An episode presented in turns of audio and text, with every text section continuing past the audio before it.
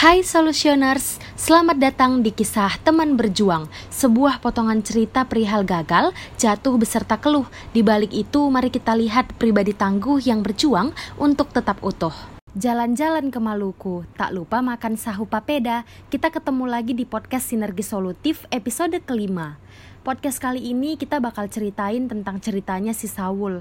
Ia seperti biasa pakai nama samaran tapi sebelum ke cerita, kalian percaya kan kalau kegagalan adalah awal dari kesuksesan atau kesuksesan yang tertunda? Satu hal sih yang pasti, ketika kita gagal, kita harus tetap menjalani hidup. Kapan sih sebenarnya kita harus menghadapi kegagalan? Yuk dengerin cerita Saul ya. Saul, begitu sapaan dirinya sedari TK. Waktu masih TK, kita pada ngapain ya? Biasanya sih di umur segitu, kebanyakan anak masih main prosotan sama antri ayunan sama temennya. Si kecil aktif ya bun. Mungkin itu kalimat yang tepat untuk deskripsiin si kecil Saul yang waktu itu masih duduk di bangku TK. Karena dulu jadi murid yang aktif, jadi sering diikutkan pentas, lomba, dan lain-lain.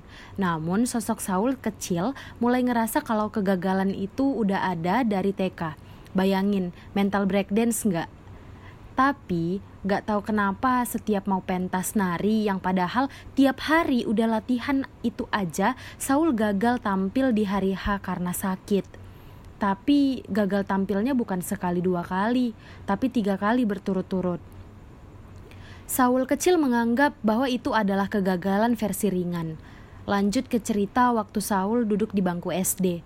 Si kecil non aktif Saul dari kelas 1 sampai kelas 6 selalu mendapat ranking 1 atau 2 dan ditambah dia juga ikut lomba dan juara 2. Membanggakan sekali bukan? Saat pengumuman nilai ujian nasional, Saul berhasil masuk lima besar nilai tertinggi di sekolahnya, sesuai dengan harapan kedua orang tua Saul. Selesai SD, tentu Saul harus lanjutin sekolahnya ke bangku SMP dong. Saul pengen banget ngerasain sekolah yang gak di kabupaten, karena emang di daerah Saul ada yang kota. Ia berencana sekolah di MTS kota. Jadi ia mengikuti tes masuk sekolah, dan hasilnya nama Saul berada tepat di bawah yang terakhir berhasil masuk.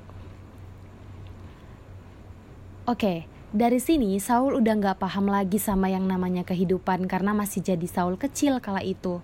Gak ada yang ngasih motivasi, di Instagram juga masih jarang ada quotes gitu. Yang terbesit di pikiran seorang Saul yang berusia 13 tahun adalah, apakah menjadi ambis di awal itu salah? Dan seharusnya jadilah anak yang biasa aja di sekolah agar di akhir mendapatkan hasil yang bagus. Si bocah kecil ini ternyata sudah bisa overthinking Kali ini baru perjalanan SD. Untuk sesi SMP dan SMA bakal Saul ceritain buat stok cerita next episode katanya.